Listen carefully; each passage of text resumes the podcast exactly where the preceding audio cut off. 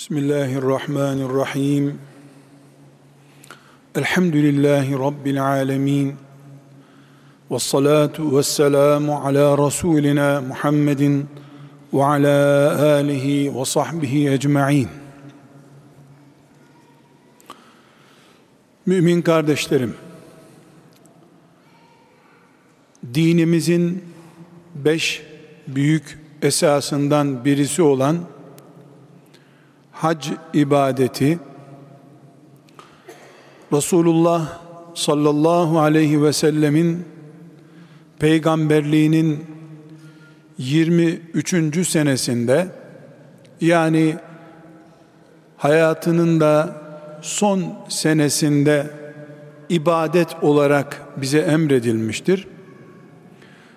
Resulullah sallallahu aleyhi ve sellem Efendimiz de hayatının ilk ve tek haccını o sene yapmıştır. Elimizdeki tahmini rakamlara göre 120 bin civarında sahabe Resulullah sallallahu aleyhi ve sellemle beraber o sene hac etmişlerdir. Sahabiler adım adım onunla beraber yeryüzünde son peygamber olarak bulunan sevgili peygamber aleyhisselam efendimizi izlemişler, yaptığını yapmışlar, konuştuğunu dinlemişlerdir.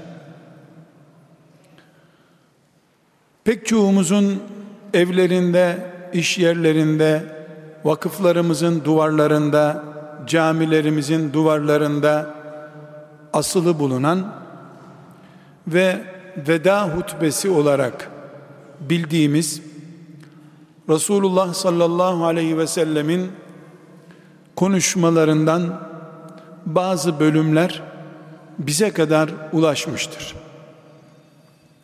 Esasen ashab-ı kiram veda hutbesi diye bir hutbe bize aktarmamışlardır. İki asır sonra Müslüman alimler farklı usluplarla ifade edilen cümleleri bir hutbe şeklinde toplayıp bize ulaştırmışlar. Bugün de bizim veda hutbesi diye bildiğimiz konuşma metni ortaya çıkmıştır. Veda hutbesi Resulullah sallallahu aleyhi ve sellem Efendimizin Arafat'ta, Mina'da ve Müzdelife'de yapmış olduğu farklı konuşmalardan bize aktarılmış cümlelerdir. Bu cümlelerin çok önemli bir bölümü sahih hadis kitaplarında mevcuttur. Şöyle de diyebiliriz. Resulullah sallallahu aleyhi ve sellem Efendimizin Medine'den çıkıp hac etmek için Mekke'ye gitmesi ve tekrar Medine'ye dönmesi yaklaşık olarak 27 gün sürmüştür. Bu 27 günlük zaman diliminde özellikle de Arafat'ta ve Mina'da yapmış olduğu konuşmalarından bize intikal eden kısmına veda hutbesi deriz. Değerli mümin kardeşlerim, ashab-ı kiramın bir veda hutbesi bilmediklerini söyledim. Neden? Çünkü onlar zaten o mübarek ağızdan çıkan her sözü bir veda sözü olarak dinliyorlardı. Resulullah konuşurken bir kelime daha duymak belki bana nasip olmaz diye son söz olarak onu dinliyorlardı zaten. Onun arkasındaki her namazı belki son namazımdır diye dikkatlice ve titizlikle kılıyorlardı. Bu önemli bir ayrıntıdır. Onlar veda hutbesi diye bir söz bilmiyorlardı ama her sözünü vedalaşan bir peygamberin sözü gibi dinliyorlardı. Keşke biz de her sözünü Resulullah'tan bize ulaşmış bir can simidi gibi dinleyebilseydik. Sallallahu aleyhi ve sellem. Ne yazık ki camilerimizin duvarlarına, vakıflarımızın duvarlarına astığımız, çocuklarımıza ezberlettiğimiz veda hutbesi yarışmaları yaptığımız bu mübarek sözler uçup kaybolmuş bir kısmı da unutulmaya yüz tutmuş sözlerdir ne yazık ki. Yeniden sahabi ruhu gibi bir ruhla İslam'a sarılmak ve Allah'ın cennetine kavuşmak için onun her sözünü her hadisini bugünkü can simidimiz gibi uyumadan önceki son ilacımız gibi beynimize nakşetmemiz gerektiği hepimizin bilmesi gereken bir hakikattır. Özellikle veda haccında bugün veda hutbesi olarak bildiğimiz mübarek sözlerini beş maddede toplayarak bir paket halinde zihinlerimize nakşetmek istiyorum değerli mümin kardeşlerim. Keşke bu veda hutbesi bizim başlangıç hutbemiz olsa. Resulullah'ı anlamak, onun şeriatına sahip olmak, İslam üzere yürüyüp yollarda adımlarımızı İslam'a göre adımlamak, evlerimizde ashab kafasıyla yaş- yaşamak için keşke bu veda hutbesi bizim bir başlangıç mesajımız olabilse keşke. Bu temenni ile ashab-ı kiramdan bize nakledilmiş bulunan Arafat'taki Müzdelife'deki Mina'daki 23 yıllık peygamberliğini bitirirken ve bir dahaki yıl sizinle buluşmayacağımı tahmin ediyorum diyerek veda mesajları veren Peygamber aleyhisselamın benim bir Müslüman olarak hiç kulağımdan çıkmaması gereken beş söz söyleyerek bu dünyadan gittiğini idrak etmiş olalım. Eğer 23 yıllık peygamberliğini veda haccını sizinle bir daha buluşamayacağım ben diye mübarek gözleri nemlenmiş olarak ümmetine nasihatler edip gittiğini bu kapsamda düşünebilirsek bu akşam evimize döndüğümüzde yarın işimize giderken benimle vedalaşan peygamberimin son beş mesajı diye düşünebilirsek adına sahabi ruhu peygamberi anlama şuuru orijinal Müslümanlık diyebileceğimiz bir kaliteye yükselmiş oluruz. Elbette ve elbette elbette Resulullah sallallahu aleyhi ve sellem Hıra dağındaki ilk mesajından son nefesine kadar bu ümmete en önemli sözleri söyleyen bir peygamberdir. Ama duygusallık açısından en azından baktığımızda veda haccı, veda hutbesi, veda sözleri hiç unutulmaması gereken sözler olmalıdır. En azından duygusal olarak baktığımızda bu büyük hakikat gözümüzün önünde durur. Aziz kardeşlerim, çok uzun değil ama uzunca bir hutbeyi beş maddede özetlemek istiyorum. Birincisi bunların Resulullah sallallahu aleyhi ve sellem bugününüz hangi gündür? Burası neresidir? Siz ne zamanda yaşıyorsunuz gibi Mekke'yi mübarek zilhicce günlerini Allahu Teala'nın haccını ihramı mahşeri hatırlatan Arafat'ı İbrahim Aleyhisselam'ı simgeleyen Mina'yı hatırlattıktan sonra cümlelerine şöyle başladı. İnne rabbekum vahidun siz tek bir Rabbin kullarısınız dedi. Sonra da kendisi de bir Arap olduğu halde Kureyş'ten olduğu halde kanununu koydu. Siz tek bir Rabbin kullarısınız. Arap'ın Arap olmayana, Arap olmayanın Araba üstünlüğü yoktur. Üstünlük sadece Allah'tan korkmaktadır. Kim daha takva ise, kim Allah dendiğinde tüyleri diken diken oluyorsa, Allah'tan korktuğu için çuval dolusu da olsa parasını, menfaatini terk edebiliyorsa odur üstün. Araplık üstünlük ölçüsü değil, yabancı ırktan olmak, Arap olmamak düşüklük değildir dedi.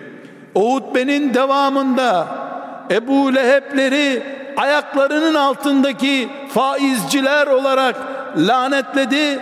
Ebu Leheb'i cehennem kütüğü olarak ilan etti. Arap olmayan, Kureyş'ten olmayan ve yabancı topraklardan köle olarak Arap topraklarına gelmiş olan Bilal'i de cennetin efendilerinden biri olarak bütün ümmetine ilan etti. Kur'an eli kurusun Ebu Leheb'in dedi. Kureyş'ten olduğu halde Muhammed Aleyhisselam'ın soyundan olduğu halde eli kurusun eli kurusun Ebu Leheb'in dedi ama Miraç'tan gelirken Bilal'i gördü ve Bilal senin terlik seslerini cennette duydum dedi. Mekke'nin Kureyş'in çocuğu Ebu Leheb eli kuruyasıca oldu. Zenci, siyah ve Arap olmayan Bilal cennetten sesler gönderen adam oldu. İslam bu. Bunu kanun olarak koydu gitti. Arap olmak üstünlük değil. Arap olmamak düşüklük değil. Muhammed'in sallallahu aleyhi ve sellem hanımı olmak, kızı olmak kurtuluş değildir.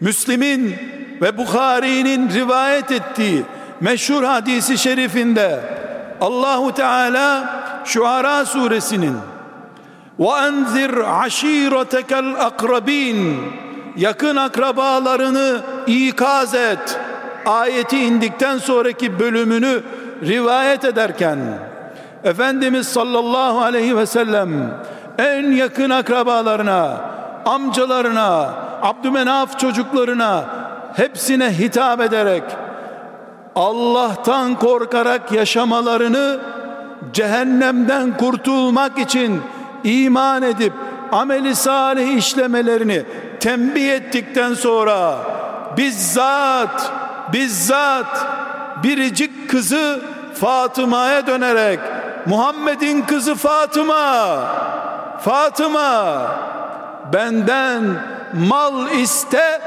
ama cennet garantisi isteme kızım dedi. Muhammed'in kızısın. Mal iste. Selini el male. Benden mal iste ama cennet garantisi isteme dedi. Öyle bizim gruba gelince cennet garanti, bizim cemaatte cennet ipotekli Muhammed Aleyhisselam'da bile yok. İnne rabbekum vahid. Rabbiniz bir tanedir. Kimsenin kimseye üstünlüğü yok. Allah'ın seçkin kulları, seçkin tarikat, seçkin cemaat Yahudilikte var. İslam tarağın dişleri gibi dengeli eşit bir kulluğu getirmek için gelmiş dindir zaten. Seçkin kul, aristokratik takım Yahudilikte, İslam'da kulluk var. Kullukta takva standardı var. Takva ise sadece Allah'ın ölçebileceği bir ölçeğin adıdır. Arap'ın Arap olmayana üstünlüğü olmadığı gibi Müslümanlık içinde de hiçbir cemaatin öbür cemaate üstünlüğü yoktur. Hiçbir tarikat öbür tarikattan iyi değildir. Ne kadar bid'atten sıyrılmışsa, ne kadar şeriat ehli, ne kadar sünneti seniyeye ittiba etmişse o kadar iyidir. Bu iyiliğin de mi'yarı Allah katındadır. Tarikat mensuplarının ellerinde değildir. Cemaat bağlılarının Müslümanlık ölçer cihazları olamaz. Olamaz. Kimse kimseye cennet vaat edemez. 23 yıllık peygamberliğinden sonra yeryüzünü imanla, hidayetle, nurla doldurduktan sonra ilan ettiği son veda mesajında Resulullah sallallahu aleyhi ve sellem bu büyük kanunu koyarak gitmiştir. Hiç kimse kimseyi takvanın dışında hor göremez. Takvayı da sadece Allah bilebilir. Çünkü takva kalın sarık, uzun sakal, geniş şalvar, uzun cübbe demek değildir. Takva kalbe Allah'ın şeriatının ve korkusunun cennet umudunun yerleşmesi demektir. Kalp ölçüm cihazı da hiçbir insanın elinde asla değildir. Allah kalplere bakacak, Allah cemaatlerin üstünlüğünü görecek, Allah filan tarikattaki amelin daha makbul olup olmadığına karar verecek. Kullar birbirlerinin muhasibi olamazlar. Çünkü çünkü ameller huşu, zühd, takva para gibi sayılabilir şeyler değildir. Bunlar ancak Allah'ın takdir edebileceği kullarının takdir edemeyeceği şeylerdir. Biz namazların rekatını sayabiliriz. Kaç rekat olduğunu biliriz. Kaç puanlık, kaç huşu, kaç zühd üzere namaz kılındığını ise sadece Allah bilebilir. Namazımızda sarığımızı görebiliriz. Niyetlerimizi göremeyiz. Birbirimizin niyetine hükmetmeye kalktığımız zaman Yahudilerdeki, Hristiyanlardaki insanların imanlarına ve amellerine puanlama yapan din adamları sektörüne bulaşmış oluruz ki bu tam anlamıyla bir dini Allah'ın kaldırmasını gerektirecek kadar büyük bir afettir. Hepimiz aynı Allah'ın kullarıyız, aynı şeriatın bağlılarıyız. Hepimiz aynı Rabbin kullarıyız. İman budur. Veda haccına damgasını vuran ilk kanun budur. Aziz kardeşlerim, Resulullah sallallahu aleyhi ve sellemin cümlelerinden, veda cümlelerinden bugünlere yansıyan ikinci büyük kanunu kanların ve malların ebediyen haram edilişidir. İnsan kanı haramdır. İnsan malı rızası olmadıkça başka bir insana haramdır. Veda haccına ağırlığını vuran ikinci kanun budur. Dolayısıyla dolayısıyla bir Müslümanın kanını kendisine helal gören yani bir Müslümanı öldürmekte sakınca görmeyen hiçbir Müslüman Resulullah'ın sallallahu aleyhi ve sellem veda haccını çiğnemeden yok saymadan peygamberin son sözünü heba etmeden cinayet işleyemez.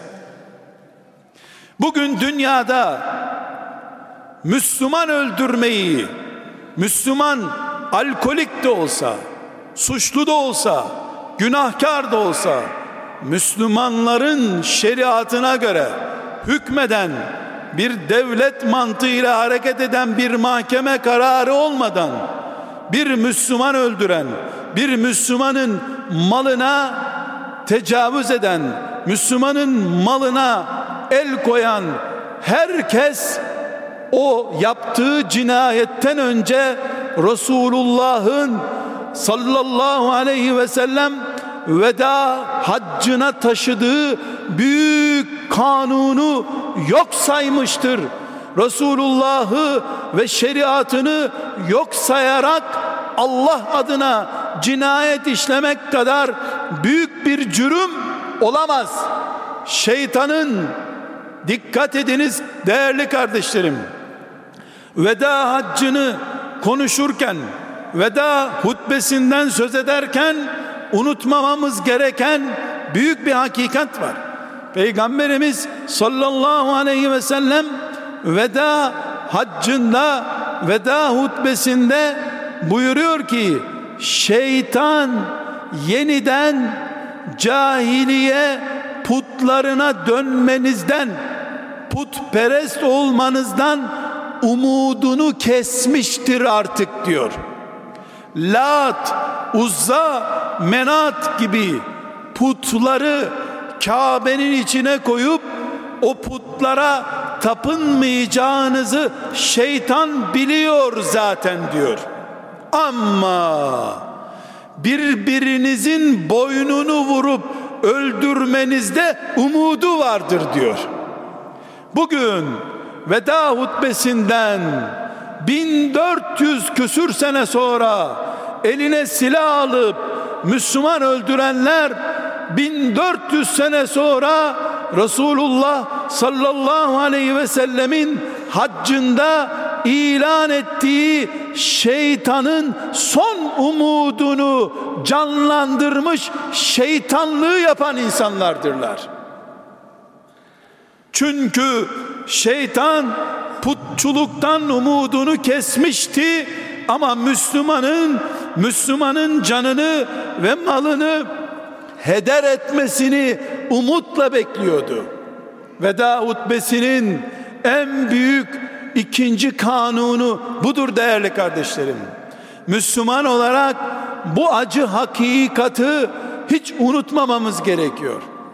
Müslüman, Müslümanın canına ve malına tuttuğu zaman o Müslümanın malından ve canından önce Resulullah'a kıymıştır sallallahu aleyhi ve sellem. Veda ederken bile ne olursunuz birbirinizin boynuna uzanmayın mallarınızı Allah koruma altına almıştır deyip giden bir peygamberi çiğnemeden Müslüman öldürülemez malına el konulamaz İslam budur böyle bir İslam'ı özetleyip gitmiştir sallallahu aleyhi ve sellem Efendimiz. Değerli mümin kardeşlerim, üçüncü veda mesajı ise sallallahu aleyhi ve sellemin bu ümmetin peygamberinden önceki dönemin adı olan cahiliye döneminin kültürünün tamamen imha edildiği ve İslam kültürünün yerleştiği gerçeğidir. Ve bu gerçeği dillendirirken buyurmuştur ki cahiliyenin kültürünü ayaklarımın altında çiğniyorum. İhramlıyken hac esnasında bu sloganı kullandı. Cahiliye kültürünü ayaklarımın altında çiğniyorum. En ağır cahiliye kültürü de faizdir. Faizi çiğniyorum, kaldırıyorum. İlk pratiği de en yakın akrabasının tefecilik yaparak kazandığı para faiz olduğunu söyleyip uygulamasını da yaptı. En yakın akrabamın faizini kaldırdım buyurdu. Tıpkı Müslüman kanı ve malının heder edilmesi gibi bu ümmeti peygamberinden sonra bekleyen en büyük tehlike olarak faizi gösterdi.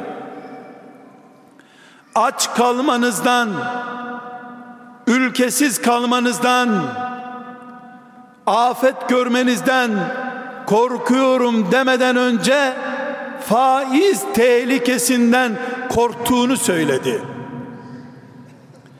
Müslüman insanlar duvarlarında Müslümanlık ve peygamber sevgisi, kutlu doğum haftası törenlerinde çocukların okuduğu veda hutbesi duygusallığını bir kenara koyup kutlu doğum haftalarından önce çocukların okuduğu veda hutbelerinden önce gül dağıtmadan peygamber sevgilerini naatlara, şiirlere taşımadan önce veda hutbesinde son sözlerinde ayaklarının altına kadar indirdiği faizin Müslümanların yüreklerine, alınlarına, dillerine, gözlerinin içine kadar göz bebeği gibi girmiş faizi ve bankacılığı düşünmek zorundayız.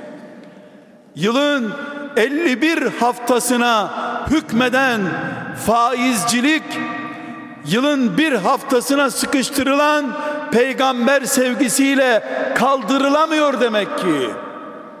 Caminin duvarlarındaki veda hutbesi muhtevasında gizli olan faizi ayaklarımın altına aldım iddiasıyla bir anlam taşımıyor demek ki.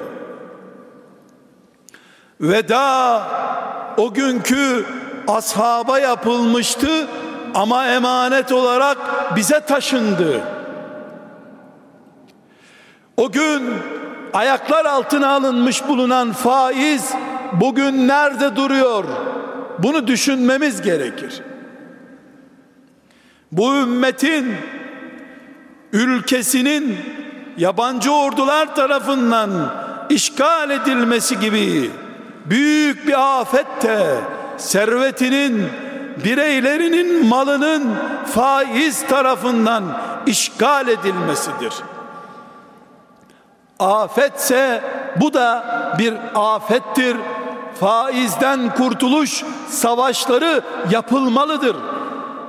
Faizden kurtulmamız için sermaye biriktirip Müslümanları yardıma davet edenlerin sonra da bu faizden kurtulma mücadelemiz için gayret eden Müslümanların sermayesinin ve gayretinin suistimalinin de hesabı muhakkak sorulmalı. O da ikinci bir faiz dalgası olarak muhakkak üzerimizden atılması gereken bir afet olarak bilinmelidir. Herhalde sevgili peygamberimiz sallallahu aleyhi ve sellem ulu orta her zaman söylenebilecek bir sözü veda sözü olarak söylemiş değildir herhalde. Bir veda saatinde söylenecek ağırlıktaki bir söz olarak söylenmiştir bunlar. Değerli kardeşlerim, aziz müminler, sevgili Peygamber aleyhisselam Efendimiz Arafat'ta ihramlıyken Mina'da ihramlıyken Allah için yaptığı son haccinde ümmetine veda ederken söylediği sözlerden biri de Allah'tan korkun kadınlara iyi davranın sözleridir. 23 yıl yerleştirmeye çalıştığı İslam dinini 3 4 5 cümlede özetlerken Rabbimizin bir olduğunu ve cahiliye adetlerinin kaldırıldığını kan ve mal güvenliğinin getirildiğini söyledikten sonra dördüncü mesajı Allah'tan korkun kadınlara iyi davranın mesajıdır. Kesinlikle kesinlikle biliyorum inanıyorum ki kadınların bu erkeklere indirilmiş koruma kalkanını yani erkeklerin dilini, elini, cebini peygamber garantisiyle bağlayan fettekullaha fin nisa Allah'tan korkun kadınlara iyi davranın sözünü kadınların suistimal edebileceklerini nasıl olsa erkeklerin dilini peygamber bağladı veda haccında. Nasıl olsa erkeklerin elini peygamber kelepçeledi. Kaldıramazlar ellerini bize. Bağırıp çağıramazlar diyeceklerini kesinlikle. Adı gibi biliyordu. Biliyordu biliyordu biliyordu vallahi biliyordu. Çünkü Ömerler karşısına çıkıp ya Resulallah şımarttım bu kadınları. Başımıza bela ettim bunları dediler ona. O da ayağa kalktı evet biliyorum dedi. Buna rağmen ben kadınlara iyi davranıyorum. Kıyamet günü benimle yan yana olmak isteyenler ahlakını bana benzetecek ve kadınlarına iyi davranacak diye mihrabında konuşmuştu. Kadınların peygamber garantili suistimal yapabileceklerini, başa kakabileceklerini, peygamber arkamızda nasıl olsa diyeceklerini biliyordu. Bu konuda kendisine ikazda veya ricada bulunulmuştu zaten. Buna rağmen buna rağmen fettekullaha fin nisa diyerek veda konuşması yaptı. Allah'tan korkun. Allah'tan korkun. Kadınlara iyi davranın dedi. Sonra buyurdu ki onlar çaresiz zavallı bir şekilde Allah'ın adıyla size emanet edildiler. Zaten kadınlar çaresiz çünkü kadın olarak kadınlar kadın olarak zaten cılız yaratıldılar. Bu yüzden Allah onlara cihadı da emretmedi. Bu yüzden onlar cemaatle namaza gelmeyebilirler dendi. Çünkü kadının işi çok, çilesi çok. Bunun için Allah onlara acıyor. Allah'ın adını kullandınız. Allah dediğiniz için Müslüman kadın size emanet edildi. Fettekullaha fin nisa. Allah'tan korkun, kadınlara iyi davranın. Size vasiyetim kadınlara iyi davranmanızdır. dedi. Çünkü çünkü o emanet olarak Kur'an'a iman eden ümmetine güveniyordu. Çünkü onun ümmeti, onun ümmeti iman etmemiş. Her türlü çılgınlığı, her türlü peygamber düşmanlığını yaptığı halde Nuh'un asırlarca asırlarca iman etmemiş ve peygamberlik davasına dışarıdan darbeler vurmuş. Peygamberliğin düşmanlarına ışıklar yakmış bir kadını boşamayan Nuh aleyhisselamın kıssasını Kur'an'dan okumuş ümmetine kadınların peygamberin korumasını kendi menfaatlerine göre kullanabileceklerini bildiği halde bu konuda mescitte kendisine ikaz yapılmak istendiği halde Allah adına konuşan bir peygamber olarak fettekullâhe fin nisa deyip veda ederek gitmiştir. Allah'tan korkun. Size kadınlara iyi davranmanızı vasiyet ediyorum diyerek gitmiştir. Kadınların dayağı hak ettiklerini, kadınların şımarabileceklerini, kadınların kadınlıklarını başa kakacaklarını biliyordu. Örnekleri de elindeydi ama bu ümmetin Nuh'un karısını, Lut'un karısını örnek olarak Kur'an'dan dinlediklerini de biliyordu. Bu hakikatların ortasında aile hayatının bir imtihan olduğunu, bu imtihanı erkeğin kabalıkla, vurarak, kırarak kaybetmemesi gerektiğini, hakkını, kadından gördüğü zulümleri Rabbine havale edip cennetteki hurilerle teselli bulmak üzere Allah'ın hakem olduğu bir dini ve dünyayı yaşayıp gitmelerini istediği için fettekullaha fin nisa kadınlar konusunda Allah'tan korkun deyip veda edip gitti. Avukata havale edin demedi. Vurun, kırın demedi dövebileceğe yetki verdi, ruhsat verdi ama asıl ruhun peygamber ahlakı ruhu olması gerektiğini ben iyi davranıyorum. Ben iyi davranıyorum. Benimle beraber olmak isteyen de iyi davransın deyip gitti. Herkes veda haccında kadınları yaralamayacak, iz bırakmayacak şekilde dövebilirsiniz dediğini herkes biliyor.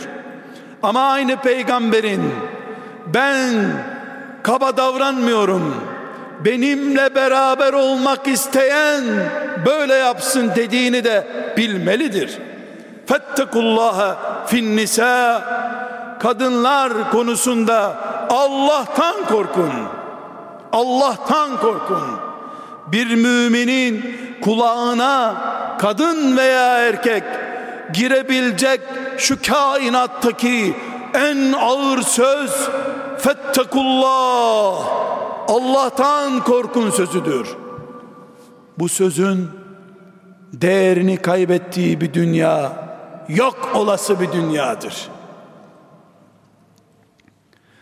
La ilahe illallah diyen bir müminin fettakullah sözünden sonra duyabileceği bir söz yoktur. Erkek veya kadın Allah korkusunu, takvayı yırttıktan sonra aile çökse ne olur? Boşanılsa ne olur? Dolu dolu yaşansa ne olur? Allah takva cennet cehennem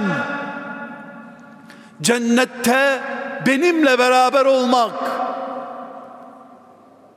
sevap azap kelimelerinin kaybolduğu bir dünya erimiş solmuş bir dünyadır bir ailede erkeği ve kadını zapt edecek tek slogan fettekullaha fin nisa sloganıdır.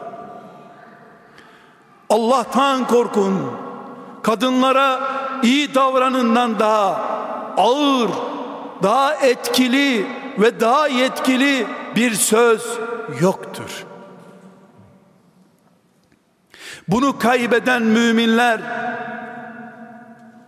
cennete doğru götüren işaretlerini kaybetmiş müminlerdir. Hiç kimse ama benim eşim diye başlamasın. Hiç kimse başlamasın.